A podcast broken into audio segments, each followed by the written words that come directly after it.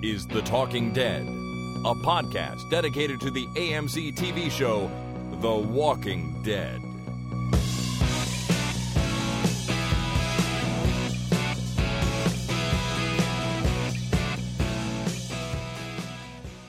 Hello, everybody. My name is Chris, And my name is Jason. and this is the Talking Dead podcast number 219, recorded Monday, June the 8th, 2015.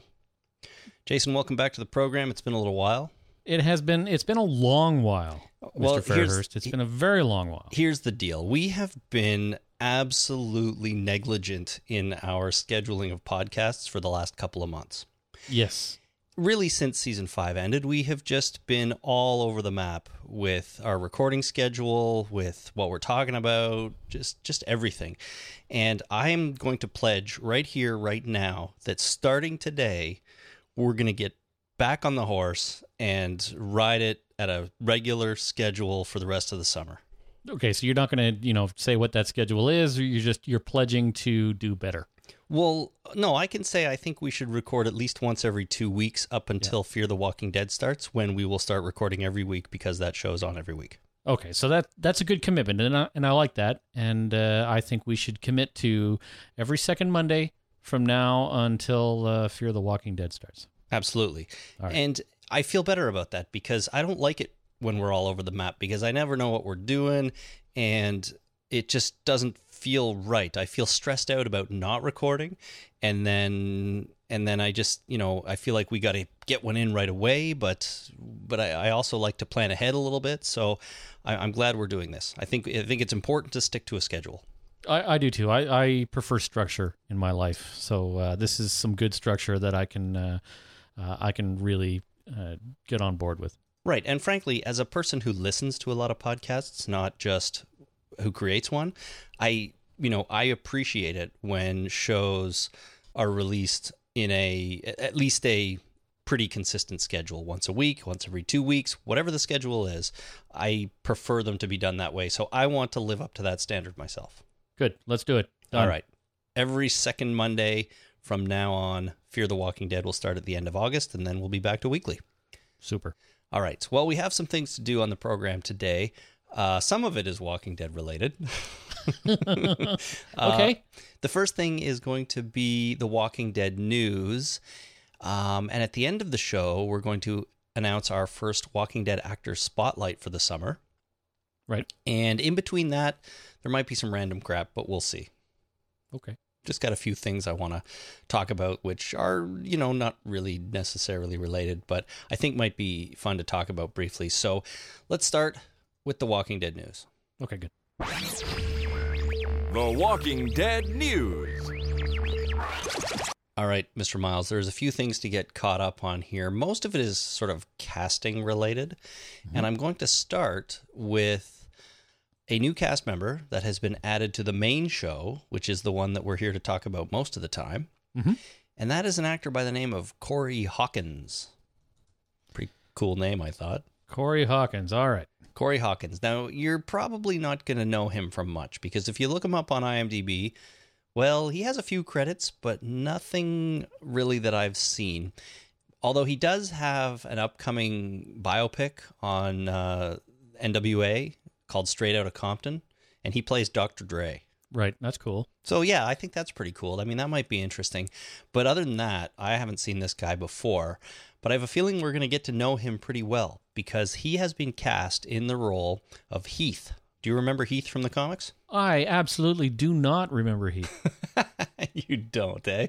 No recollection of the Heath man, huh? what could you please describe the character? Uh, well, he lived in Alexandria. Had he was a black character. Had um, uh, I think he had cornrows. Okay. I think. And he was, um, well, he, well, I don't want to give too much away, actually. I was about to say something that happened to him. I'm not going to say it. But he's been around in the comics, and he is still around in the comics. I guess I'll say that. Okay, that's good.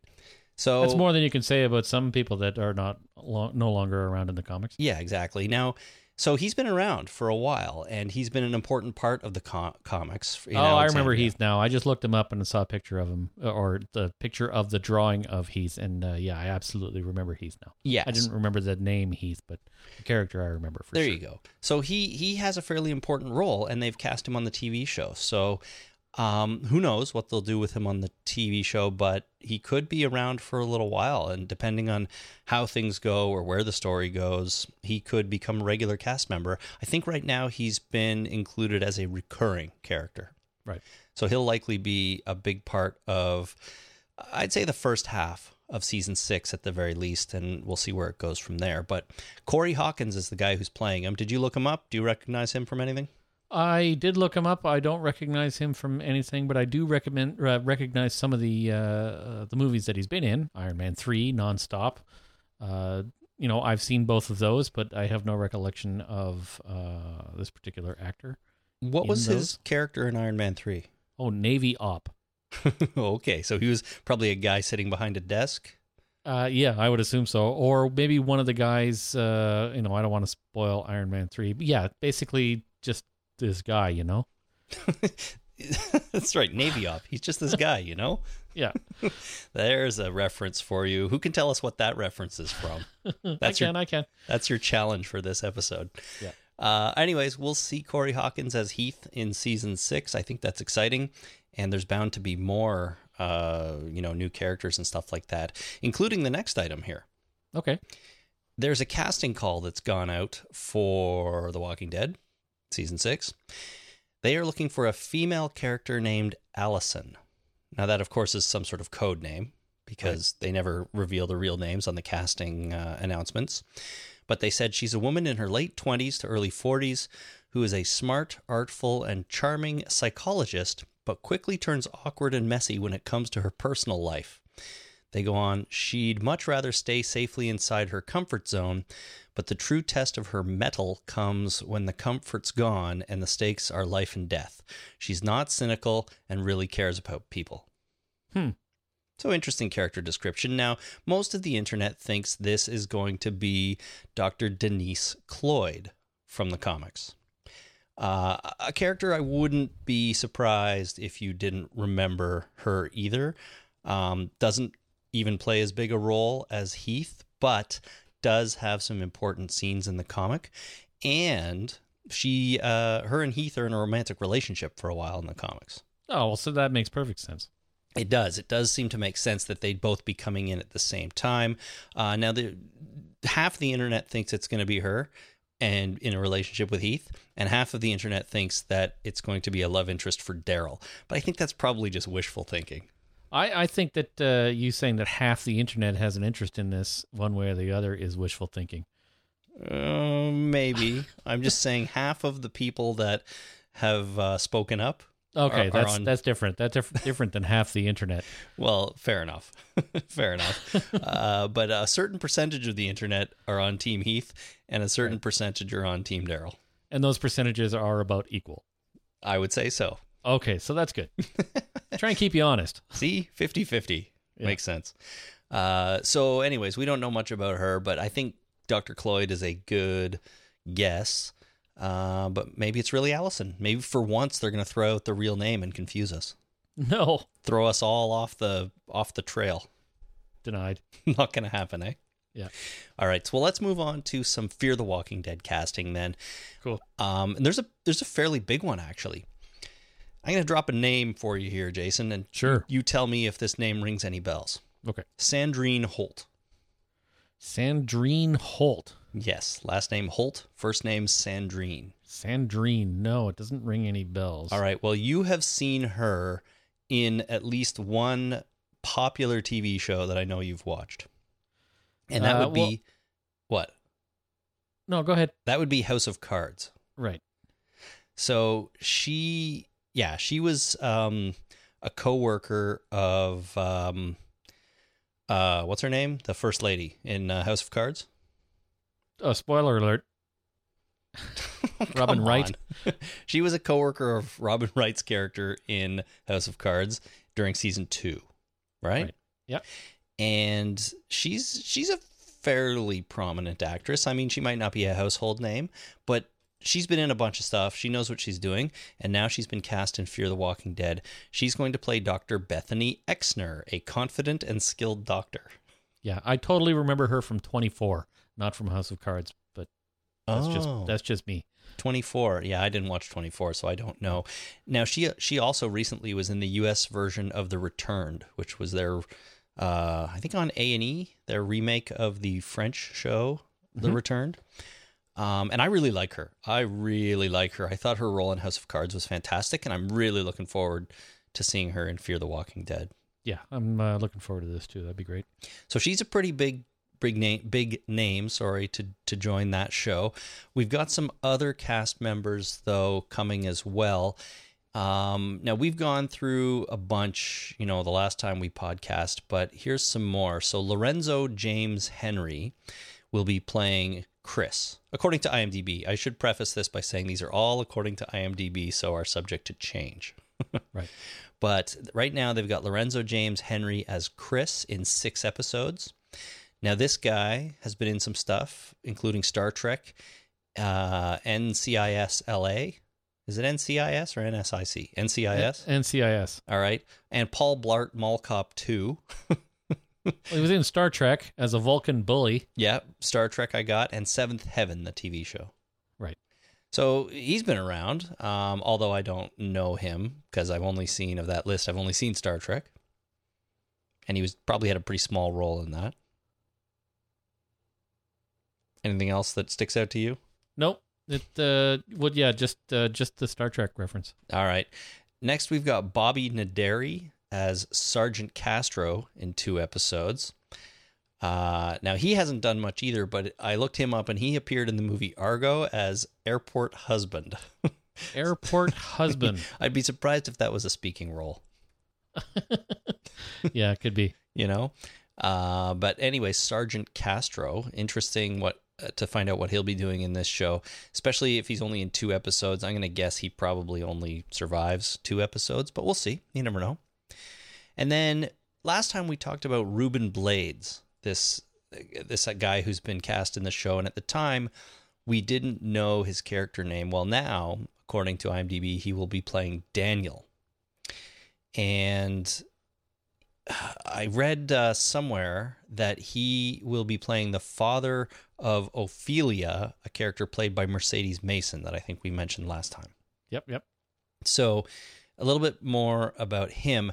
Now, coincidentally, a listener, listener Daniel from the internet, wrote in and said Ruben Blades is a salsa singer turned actor who's best known for "Do the Right Thing" in 1989, the Milagro Beanfield War in '88, The X Files in 1997, Once Upon a Time in Mexico in 2003, and Safe House in 2012. Super excited. He is a talented actor, and since this show takes place in LA, there should be more Latino or Latina actors. For sure. So, He should sing some salsa in this show. That'd be awesome. well, you know, The Walking Dead needs one singer in every show, That's true.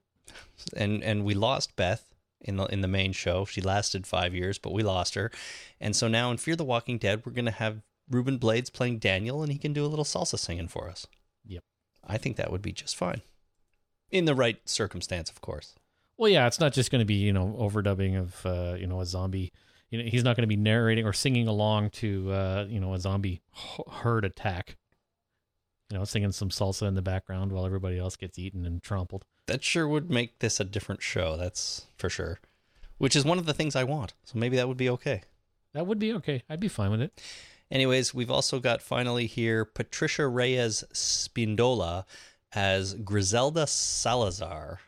And if that is not one of the best names you've ever heard, I think you're lying to me. Griselda Salazar. Griselda Salazar is awesome.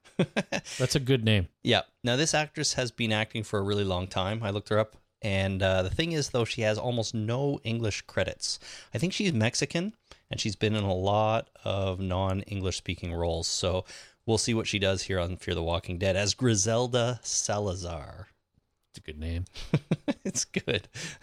I hope she she's listed for five episodes, so I hope she sticks around and they start calling her Grizz Oh, Because- Grizz. It's such. It's even the short form is awesome. Grizz Salazar, it works. I mean, if you're going to be fighting zombies in the zombie Grizzy. apocalypse, you should be called Grizz, Darn right. right? That's amazing. That's an excellent name. So I'm that's changing who- my name to Griselda.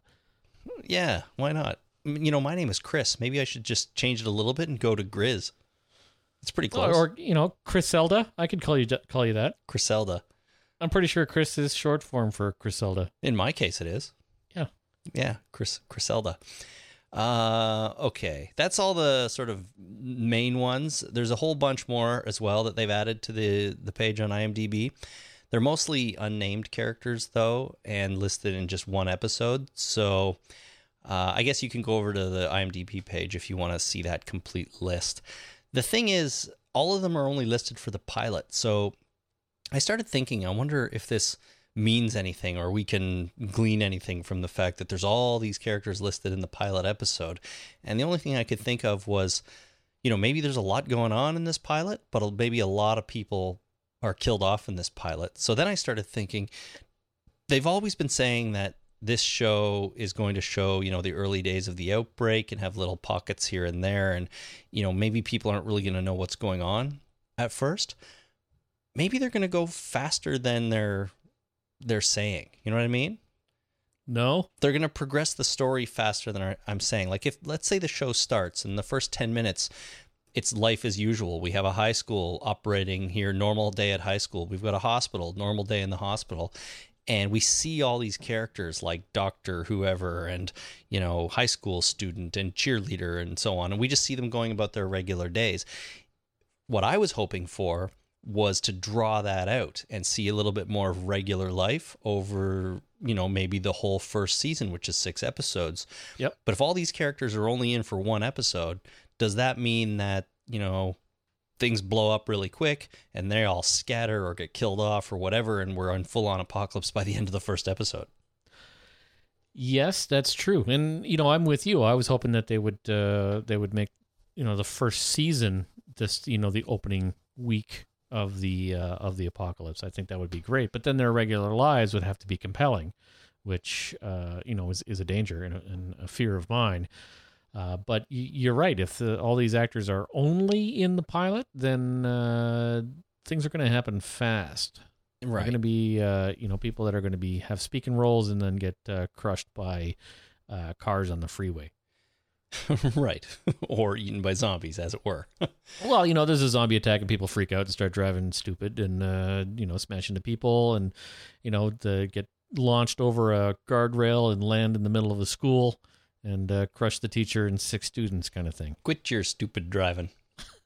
Um, yeah, anyways, all I'm saying is I have a feeling that maybe this show is going to progress a little quicker than we expect or than we hope it to. So I don't know. We'll just have to wait till the end of August to find out. Yeah, you know, time will uh, will tell.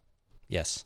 Well, along those lines, uh, Robert Kirkman was interviewed in Entertainment Weekly, and he had this to say. He said, I will say that I don't consider this show to be a prequel to The Walking Dead because there will be a point where a certain episode of this show will line up with season two of The Walking Dead, and a certain episode of this show will line up with season three of The Walking Dead.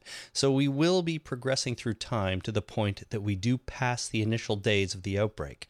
But how fast is it that we get there? That's just going to have to remain a mystery.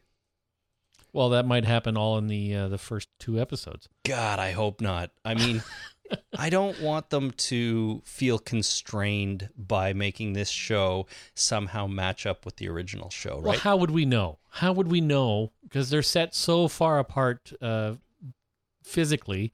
Like, how would we? And there's no nothing in uh, you know The Walking Dead that dictates a particular time period. You know, it's all just stuff that happens on a relatively local scale. Even the explosion of the CDC, right, is still local. It's not a national event. That kind of thing. So how how would we know? that uh, an event in this show lines up with a particular event in uh, The Walking Dead. That's that's a really good point. I mean, as the audience, we shouldn't know that at all. The characters in the show certainly won't have any insight into it. So, why is Kirkman telling us this? Because he's full of shit. That's your answer for everything. Every time Kirkman says something, that Well, he opened his mouth. That's how I know. That's how I know he's lying. um, yes. So the only thing I can think of is that we have character crossovers. We have Morgan showing up in Fear of the Walking Dead, Oh, please and- no. and this is how uh, you know Duane. Uh, you know he's there too, and then what happens to Duane, and th- that's how we find out what happened to that. So that's the only thing I can think of is that we have minor characters in The Walking Dead show up in L.A. You know what I think is going on here? What? I think that Kirkman is speaking from a showrunner writer perspective. When they so we, it's it's going to be something that we don't we can't see. Like, it's, It's- not going to be on the screen. Exactly. It's not going to be on screen. It's him sitting down in the writing room going, All right, we're telling a different story with different characters on the other side of the country. They don't interact at all, but to keep our sanity, let's write this and say, Yeah. you know, we have this arc we want to get through, and it's going to be like a certain amount of Walking Dead time. There's Walking Dead time. There's the universal Walking Dead time. Let's think of it like that, right? And Yep. and that time is defined by the main show. The main show is Greenwich Walking Dead time. right. And so when they're writing Fear the Walking Dead, they're like, this happens season two, episode seven, Walking Dead time. I'm with you. And that's how they kind of figure out the timeline in their own minds. But I don't think it's anything that we are going to see on screen or have any insight into. At least I hope not. Like, I just don't see any way that the characters on this show would have any idea or any way to place themselves sort of in time relative to the other show Yes, exactly.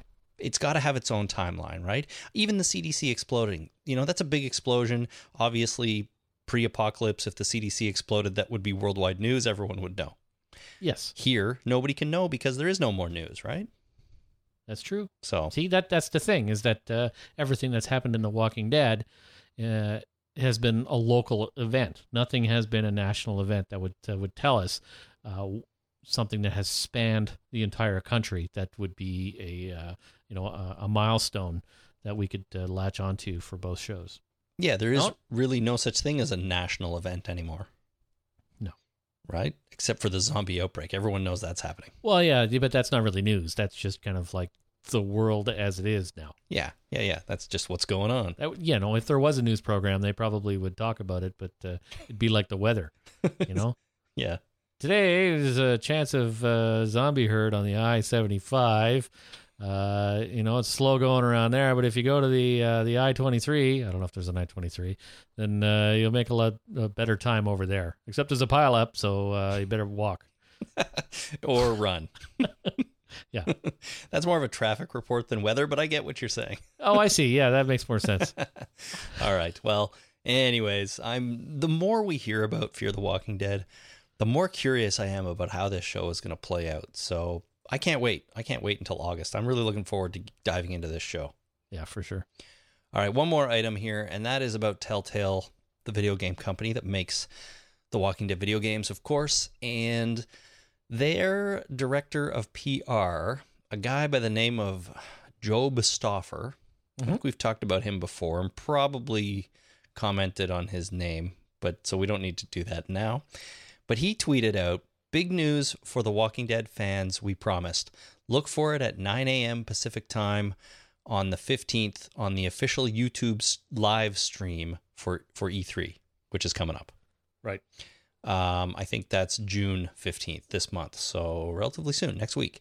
Uh, and then he clarified in another tweet We've said before, while it won't be around season three, it will be something major for the Walking Dead fans in 2015.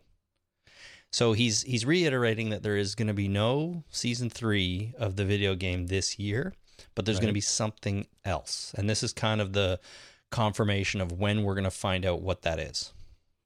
What could it be? I don't know. I mean, they're a video game company, so you got to think they're going to make another video game, or are they going to make some sort of season 2.5 interim chapter in the game and not really go full on season 3, but then does that really make any sense? I don't know. Animated television show? So so Telltale is is getting into is getting into uh like TV. I mean, it's already on AMC. Maybe. Well, yeah, no, um, I'm just thinking, an, and maybe an ad- animated uh, web series. Right. I guess a video game company could do something like that. I mean, they do they do write and direct the game and it's it's it almost is an animated series, you know? Uh, Yeah, exactly. Except it's interactive. This would be non-interactive, uh, you know, web content. I suppose. I, I don't know. It's a Facebook game. I don't know. I don't know. None of that feels like it fits perfectly. The only thing that fit that fits with Telltale is another video game, but why would they do another game when they can just continue with the successful franchise they have already going? Oh, because they can double their money if they get two franchises. Oh, going. right, doubling their money. I forgot about doubling their money. Yeah. Right, because I'd buy both of them, Well, yeah. and I'd make you buy both of them so we can talk about it. Exactly. and lots of other people out there would buy both of them. Uh, you're right. Probably another video game. That would be the money doubling game. yes. Well, we'll see. Listen, if it's good and it's fun and it's exciting to play, I don't care. I'm all for it. Me too. Actually, I yeah, I did. I do enjoy the game. So, uh, you know, bring it on.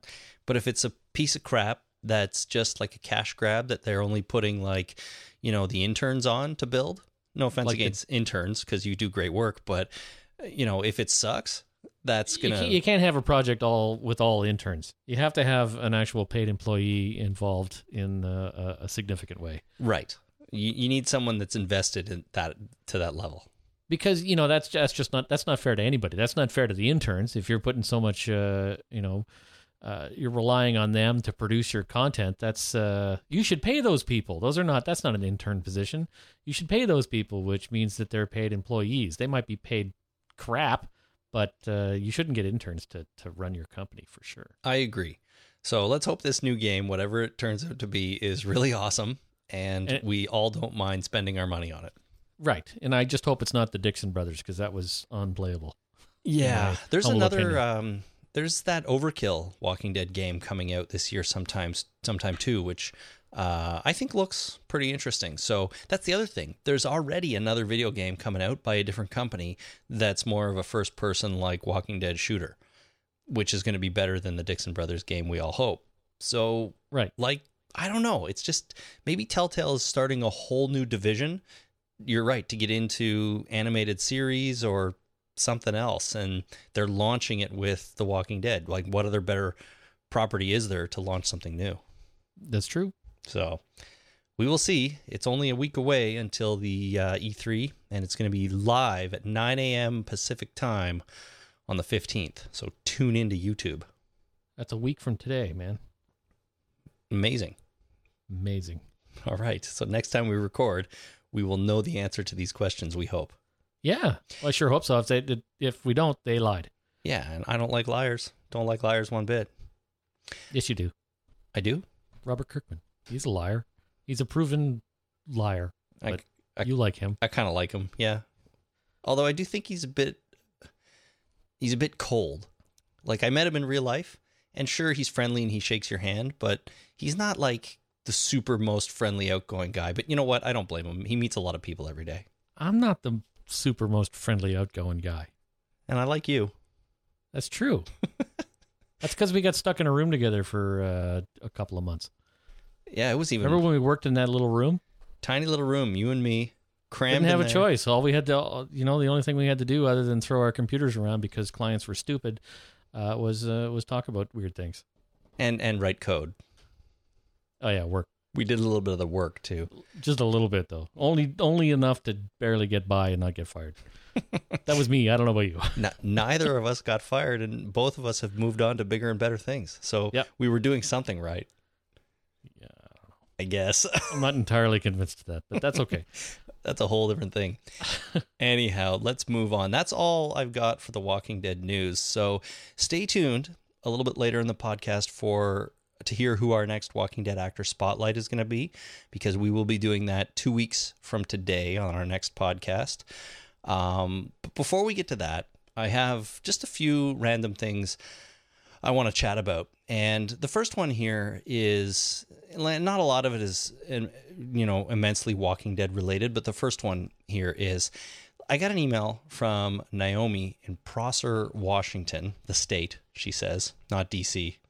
Don't think there's anywhere else within Washington D.C. It just is Washington D.C. No, well, it could be the street name.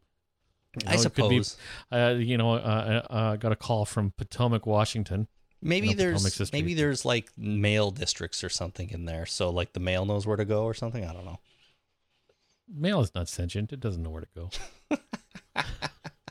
Maybe your mail's not sentient. Anyway, yes, Washington, the state, makes perfect sense. So we used to recommend audiobooks on Audible. Yep. And in theory, we could still do that because we're still part of the program, but we sort of moved on. Now, uh, Naomi sent in a recommendation, which uh, is a book we've actually both read and have already recommended. But my, Naomi said, May I suggest The Martian by Andy Weir? It was fantastic. It was hilarious, witty, sciency, fun, easy to read or listen. And turns out they're going to make a movie of it this November with Matt Damon. Matt Damon Yes, Matt Damon. and and and I just wanted to bring this up because it is a fantastic book. Thank you, Naomi, for the recommendation. Um, and you know you can get it by going to Audible, uh, audibletrial.com slash Talking Dead if you want to get that for free. Uh, but we've both read the book, and I think it's safe to say we both thought it was fantastic.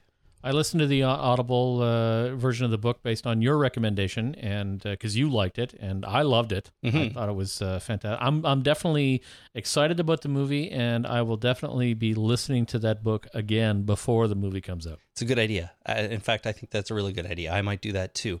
But the reason I bring this up is that a big long trailer for the movie was released uh, today or yesterday, like in the last 48 hours, I think. Big fat A trailer. big fat one. And we've both seen it. And because we recommended this book, because we both liked it, because Naomi from Prosser, Washington, the state liked it, I wanted to talk a little bit about this trailer and see what you thought of it. Because I had some thoughts. I only watched it once, but I had some thoughts. But I'll let you go first. What do you think of the trailer for The Martian? Okay, so uh, let me preface this by saying uh, I am super excited about the movie because I like the book so much. But that because I'm super excited, that makes me scared as hell about this movie Yep. because I want so bad for it to be a good movie. I don't want them to screw it up. I don't want it to be crap. I want this to be a good, solid sci-fi movie with good writing, good direction, good acting, uh, good special effects. I want this to be a stellar, pardon the pun, uh, science fiction movie. So uh, I watched this trailer with uh, great trepidation and great fear and great excitement, and uh, I'm I'm kind of still on the fence about whether or not I'm excited or scared about this movie because there was some things in the movie that uh, or in the trailer that uh, made me happy that uh, it and excited that it might be a, a good movie, but there was a couple of things in the, in the trailer that made me nervous, uh, and I'm not sure that it's going to be. I, I just I, I'm still nervous about the movie. I'm I think I'm on the same page as you. I watched this trailer and kind of got a little worried and maybe a little bit disappointed with the way it it looks like they're taking this movie. Yeah. And it's directed by Ridley Scott. It was written by Drew Goddard, who has written uh, a bunch um, and and done a bunch of other amazing stuff. He directed Cabin in the Woods, a movie I really enjoyed. Yep. Um, you know, he was a, a producer on Lost, and he did the Daredevil series, a producer on the Daredevil series, the um, Netflix one, I guess. Um, and as a writer, I mean, yeah, Daredevil, Lost, World War Z, or uh, eh, Cloverfield. He was the Cloverfield guy from way back in the day. Yep. Angel, Buffy. You know, he's he's he's got some really good credits to his name. Um, anyways, the trailer made for The Martian made me nervous because it didn't look or feel anything like the book felt when I was reading it. No, it didn't. And can we talk about that, or like, do we? How, how spoilery do we want to get here? Well, I don't want to spoil it at all, but I want to say that this book is it's it's a it's a quiet book. It's not a loud, obnoxious, you know, mission to Mars rescue kind of book. It is a story about a guy who is all by himself, has to figure out how to survive, uses science to do that, and it's it's really a lot about sort of keeping your cool when you are in solitude and have very little hope. Right. At least that's one of the things I took away from the book. And then there's a whole bunch of really cool science piled onto it, which was really fascinating to read about and really sort of inspiring that this character was smart enough to, you know, come up with things like that to help help him survive. That's the book to me. The movie looks like they've added way, way, way, way more of the big action um, sort of mission to rescue him than I think there should be.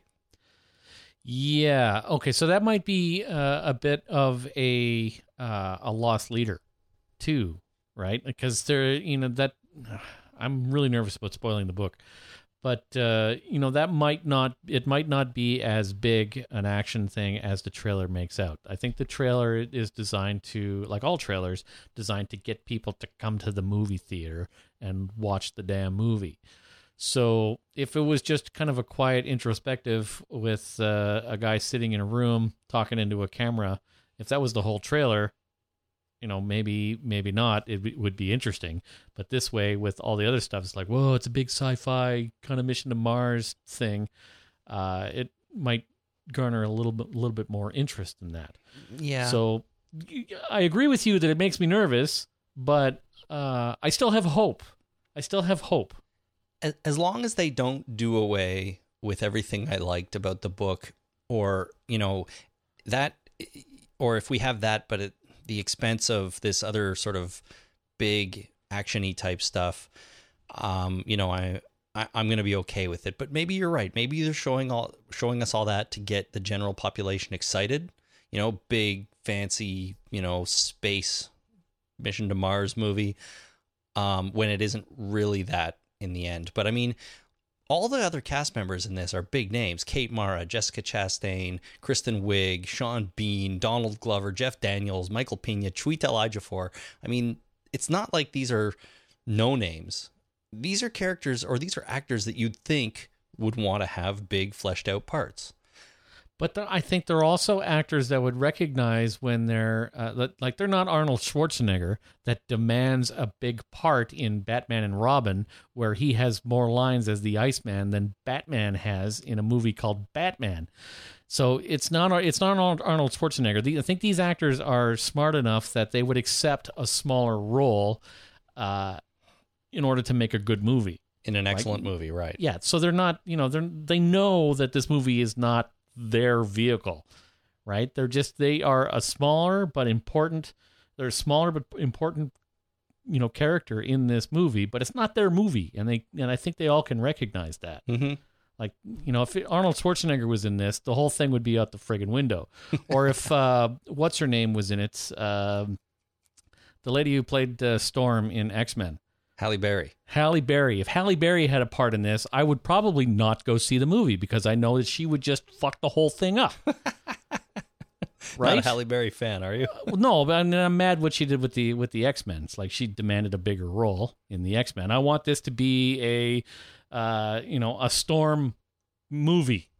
Anyway, so you know, I, I I respect all of these actors to the point where I can accept, I can hope that they would accept a smaller role, uh, but be important characters in this in this movie.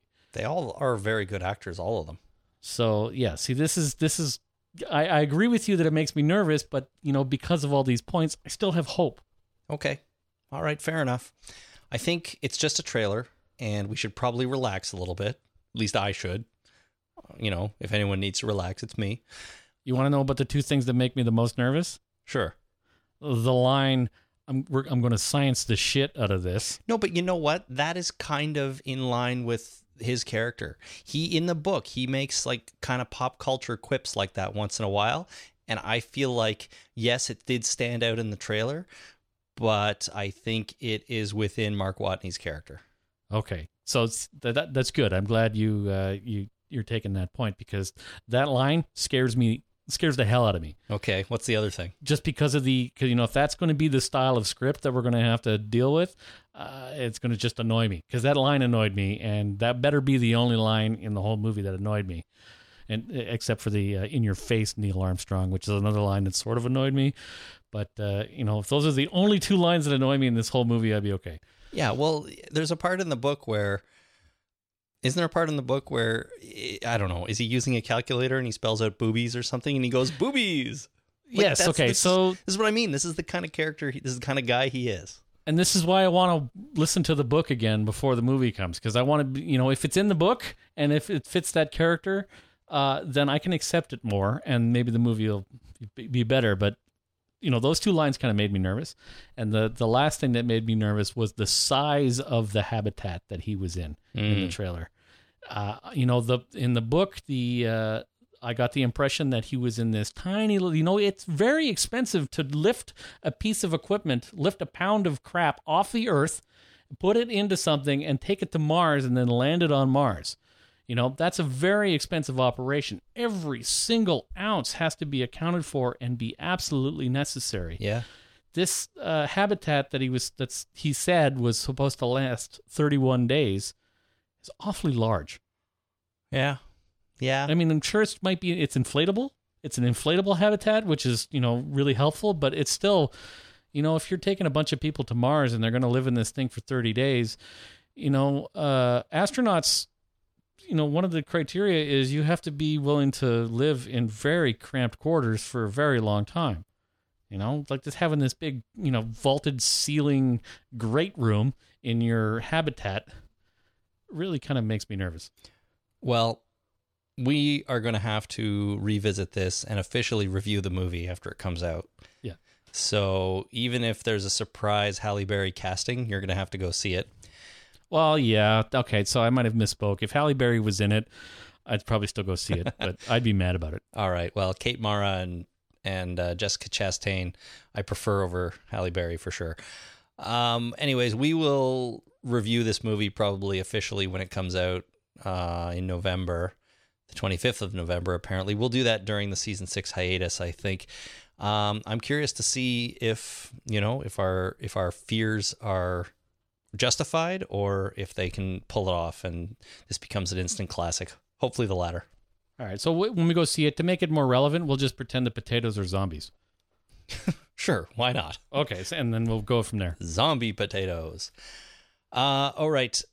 I saw another movie this weekend that I wanted to talk about for a minute, and that was San Andreas.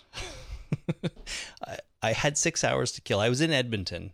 And that's how you chose to kill them? I was in Edmonton. You Oh, could have gone to a strip club. You could have gone to a bar. You could have sat on a corner and uh, talked to people coming down the street, and you probably would have had uh, spent your time a little more wisely. I, the strip Sorry. club, I don't know.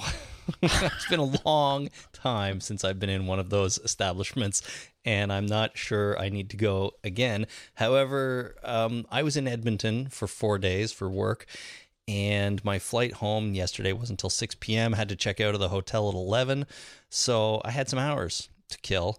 And I decided to go see San Andreas because that was the only movie playing at the theater at the right time that I hadn't seen. That was close by to me, the theater. West Edmonton Mall. No, I was not in the West Edmonton Mall. Anyhow, No, but you could have gone to the West. Oh, anyway, No, sorry. it- it was I'm, too- I'm assuming the movie was crap. it was too far away. Well, tell me, have you know? Do you know anything about this movie? Have you seen the trailer? Have you spent any moment thinking about it at all? I've I've seen the trailer, and the only moment I've thought about it was I'm not seeing that. Are you a fan of The Rock? Uh, conceptually, yes. Although I don't go, I don't watch a lot of his movies, No, and I'm I- not sure why that is. Now I'm now questioning that. Okay. you know the one where he played the Tooth Fairy.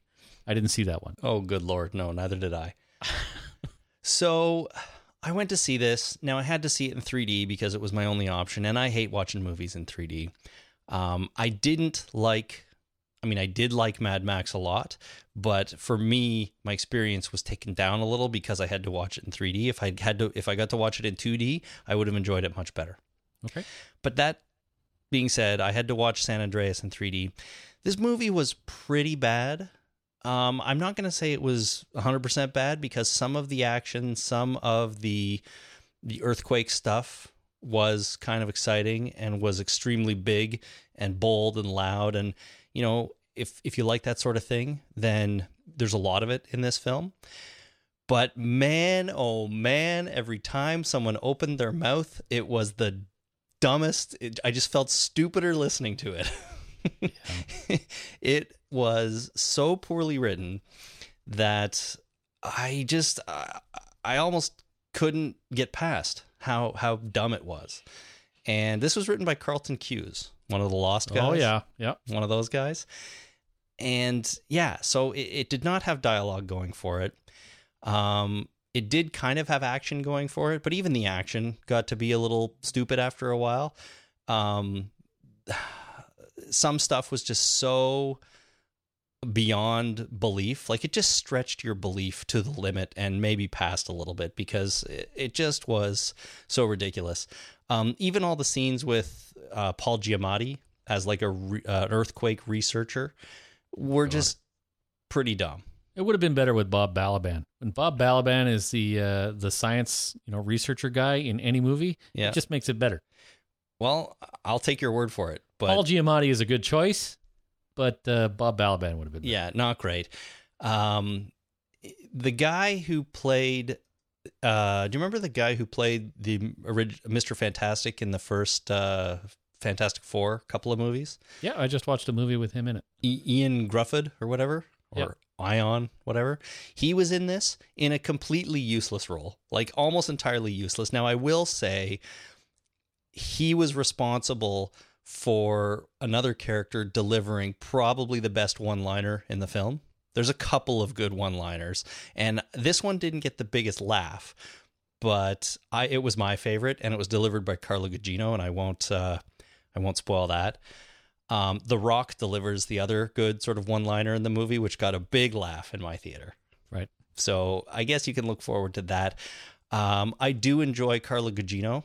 I I find her immensely attractive, and as I said to my wife the other day, she's age appropriate for me. So Oh, that's good. What uh, Carla Gugino? Let's Carla. Gugino, Oh yeah. Okay. 1971 born, and you would remember her from um, uh, Watchmen, right? I remember her from Watch. Uh, not Watchmen. Uh, Sin City. Uh, well, no, she was in Watchmen. I don't know. If She was in Sin- Watchmen. Uh, yeah, she was also in Sin City. You're right. And you're I, right. And I remember her from well, you know, we started watching Wayward Pines, which she's in now. Mm-hmm. Um, yeah, no, I know who she is now that I've seen the. It, again, it's the the face name Right. issue. Okay. So, yeah, I mean, that's all I wanted to say. I sat through this, it was pretty dumb. And if I had to write a. if I had to write a, a, uh, a description or a plot summary for this movie, it would be this Giant earthquake strikes. Uh, the Rock abandons important rescue job to save Busty family. Because he goes, Nice. he goes, you know, he goes after his wife, Carla Gugino, who runs around in low cut tops the whole time, after his daughter, who does the same thing, played by Alexandra Daddario. Right. It's a good name, Alexandra Daddario, but uh, yeah, that's that pretty much sums up the movie right there. That's about it. Speaking of bad writing and Halle Berry, what was that Bond movie that she was in with uh, Pierce Brosnan? Oh, I don't know. Um, That was years ago. I don't forget what the name was. Uh, whatever that was. That movie was so horrible. The writing and dialogue was so horrible in that movie. I couldn't watch it. You know, and it's a Bond movie. You can you can just kind of get by on the ridiculous action alone, and you know the dialogue is going to be cheesy. But it was just so bad. I I had to turn it off every time. Uh, you know, Halle Berry and uh, Pierce Brosnan started talking to each other. It's just like it was just it was like a blow to the stomach. It was so bad. It was I couldn't do it. I physically could not watch that movie. Die Another Day. Jinx Johnson was her character. Oh god, it was just so bad. I- Jinx I, Johnson. I, think I have a problem with Halle Berry. I liked uh, Monsters Ball. Okay. She was in that. I like that. Uh, I'm trying to think of other stuff that she might have been in that I kind of liked. Well, I don't know. While you're doing that, I'm just gonna say San Andreas, silly movie, but a few good like earthquake action scenes. But if you don't like seeing California get destroyed, this is another movie that takes a lot out of Los Angeles and San Francisco. So, you know, know that going in. Right. I'm not seeing this movie. Not ever. You won't even like watch it at home someday. Yeah, you I, I don't think. I could. I, I I think it's uh it's one of those movies that I would just skip. Like why why would I spend a couple hours watching that? What Like I can't imagine doing it. I I, can't bet you- imagine. I bet you I could come up with a lot of movies you sat there for a couple hours watching. There's a there's a bunch of movies that I could watch while doing something else. Okay, well maybe this I- is a candidate for that.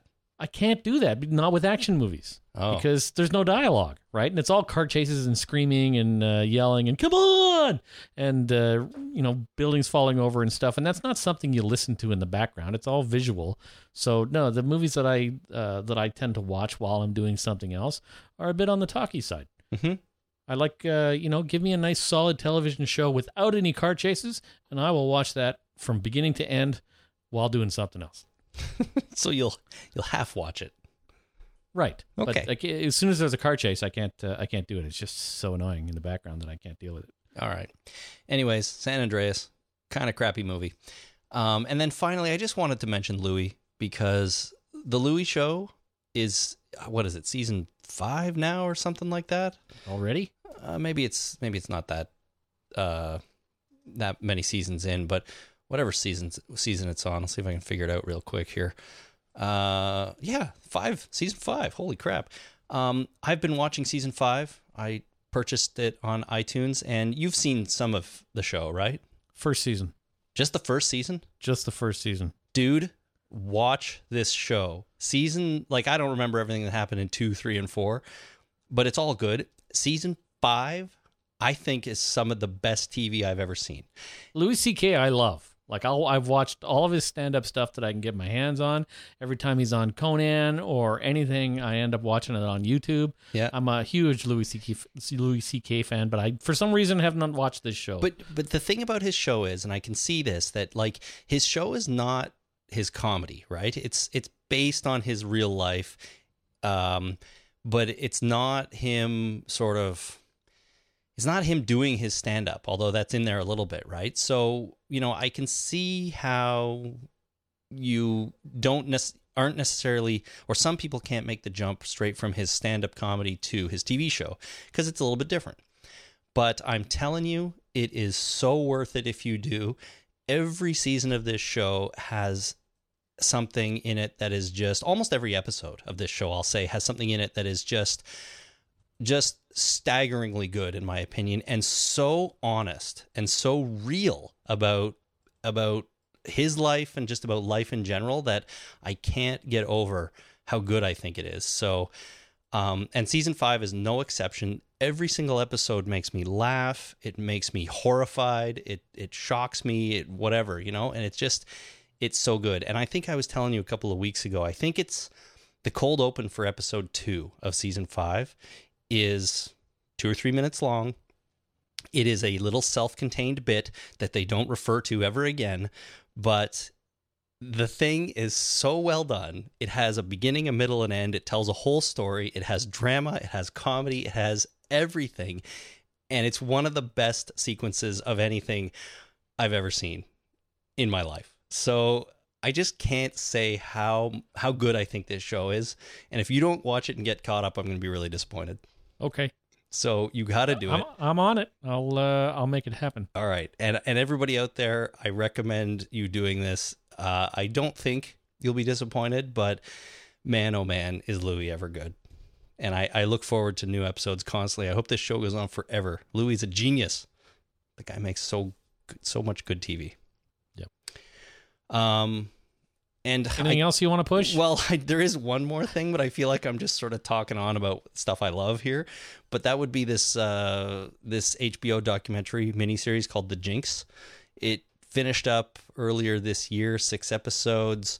Everyone should go watch that too. It is a documentary about the life of a guy named Robert Durst, who um, was born into this rich New York real estate family. So basically, a born billionaire, never had to worry about money and he's accused of murder. And that's all I'll say. But it is also well worth watching. You should check this out um, and uh, go all the way through. I watched the whole thing on my flight to and from Edmonton and just couldn't stop. So uh, I, you haven't seen that either, I guess, but I recommend you do. I will acquire and watch it. all right, very good. I don't know why I wanted to just talk about all this stuff here on the podcast today, but I feel like I've watched a lot of good TV lately and I just wanted to get it out. I needed to tell somebody and you know, turn somebody else on to all this really good content that they might be missing out on. Yeah, and then you and I both are going to watch Game of Thrones as soon as uh, this podcast is over. As soon as this is over, I'm going to watch uh, Game of Thrones. That's right. I'm excited about that. It's the And oh my penultimate god, the last episode was go watch it. Oh, the last one, Game of Thrones, was by far the best one of of. Uh, that's in season five too, right? So Yeah, I think that was might have been the best episode of the series, in my opinion. it comes close. It certainly was up there with um, with my favorites of the whole series. So, all right. Um, anything you want to push? Anything you want to just ramble on about before we move No, on? Game of the- Thrones. That's all I had. Okay, Game of Thrones. Watch Game of Thrones. Louie, the Jinx, the Martian trailer, but not San Andreas. Yeah, skip San Andreas altogether. Just pretend it doesn't exist, and it'll make Chris happy. All right. Um, okay, Jason, let's talk about our Walking Dead actor spotlight that we're going to do in a couple of weeks. Cool, cool, cool. So we are going to, well, here, in case you're a new listener or this is your first time or you just don't listen in the summer, what we do is we take a walk. A walk. We take an actor. we take a walk. We hold hands. We talk We go about our outside. lives. Yeah, we go outside and get some fresh air. Um, no, what we do is we choose an actor or actress from The Walking Dead, and then we go back and watch three or four or five selections from their back catalog, other TV episodes, movies, whatever. If someone was performing on stage, I'd go see them on stage. It's a little harder to work out that though. Um, and this time, and then what we do is watch all that, and we come back and we just talk about their previous acting jobs and and you know whether it relates to The Walking Dead or not doesn't matter. We just kind of see what they've done in the past. So this time we are going to do Tovah Feldshuh. Hmm. Feldshuh. Interesting name. Um, and if, she, of course, plays Deanna in Alexandria in season five. Deanna Monroe. Cool.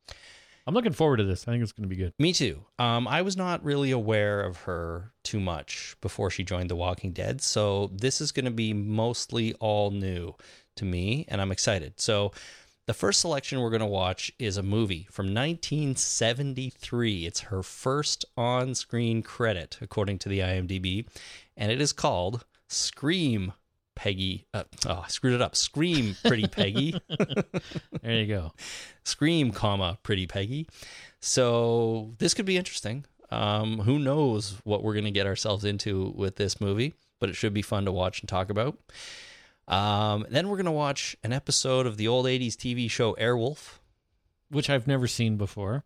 Never? You've never seen Airwolf? I've never seen Airwolf. Wait a minute. You That, that one, it's about a helicopter, right? Yeah, like a secret. Uh, I'm not even sure if it's military, but it's like a secret helicopter that's as fast as as fighter jets That's like Kick Puncher. and heavily armed kick puncher. It's just it, it's a helicopter that's as fast as a plane. That's right. um, so it's season one, episode seven, c- titled "Fight Like a Dove." which is the dumbest title ever. Well, Air, I can't believe you watched all that TV in the '80s, like Knight Rider and Magnum PI and the Dukes of Hazzard and Three's Company, and you never watched Airwolf. Well, That's weird, man. to be honest, you know, I saw a few episodes of Knight Rider, and uh, what was the Dukes of Hazzard? I watched every week. Uh, Three's Company, it was on rerun, so who the hell hasn't watched, seen them all? And uh, what was the last one you mentioned? Uh, Magnum PI. Magnum PI. Yeah, I may have watched an episode or two.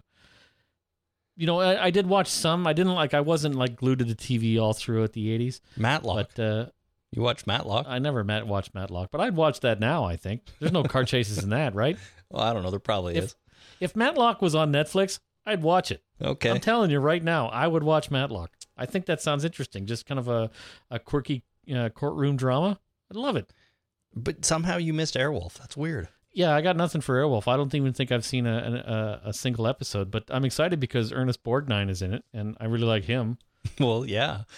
Well, season one, episode seven, "Fight Like a Dove" of Airwolf. He was in uh, one of my favorite movies of all time, The Poseidon Adventure, the first one, not the remake. Bullshit. which was just called Poseidon, right? That's right. No, it's the Poseidon Adventure. Yeah, the remake was Poseidon. That's what I mean. Yeah. Yeah. All right. Well, that's Airwolf. Um, then we're going to watch The Blue Iguana from 1988. I don't know much about this movie other than it stars Tovah Feldshuh. Nothing. I got nothing. And then 2009, Acts of Mercy. So we're span- we're spanning all the way from 1973, then into the 80s, and then staying in the 80s with the Blue Iguana, and getting into 2009 with Acts of Mercy. So we're we're really going wide range on her career here, I'm excited. That's going to be great. and it should be fun. So, like I said, this is not an actress I really was aware of before The Walking Dead, but I think we're going to open our eyes to some pretty interesting stuff here. So, what we do is we watch all these things, as I said, then come back and talk about them on the next podcast. If you want to follow along, or if you watch any of these things, do so and have any thoughts. Send us a send us an email with your comments, and we'll get it on the uh, Spotlight show when we do it in a couple of weeks. cool. And then after that, maybe we'll choose another one for uh, rest of the summer. But for now, it's all about Tovah. So that podcast will be coming up on what is it, June twenty second, two weeks from now. And uh, I think that's all we're gonna do this time. Anything else before we sign off? Nope. Nope. Nothing.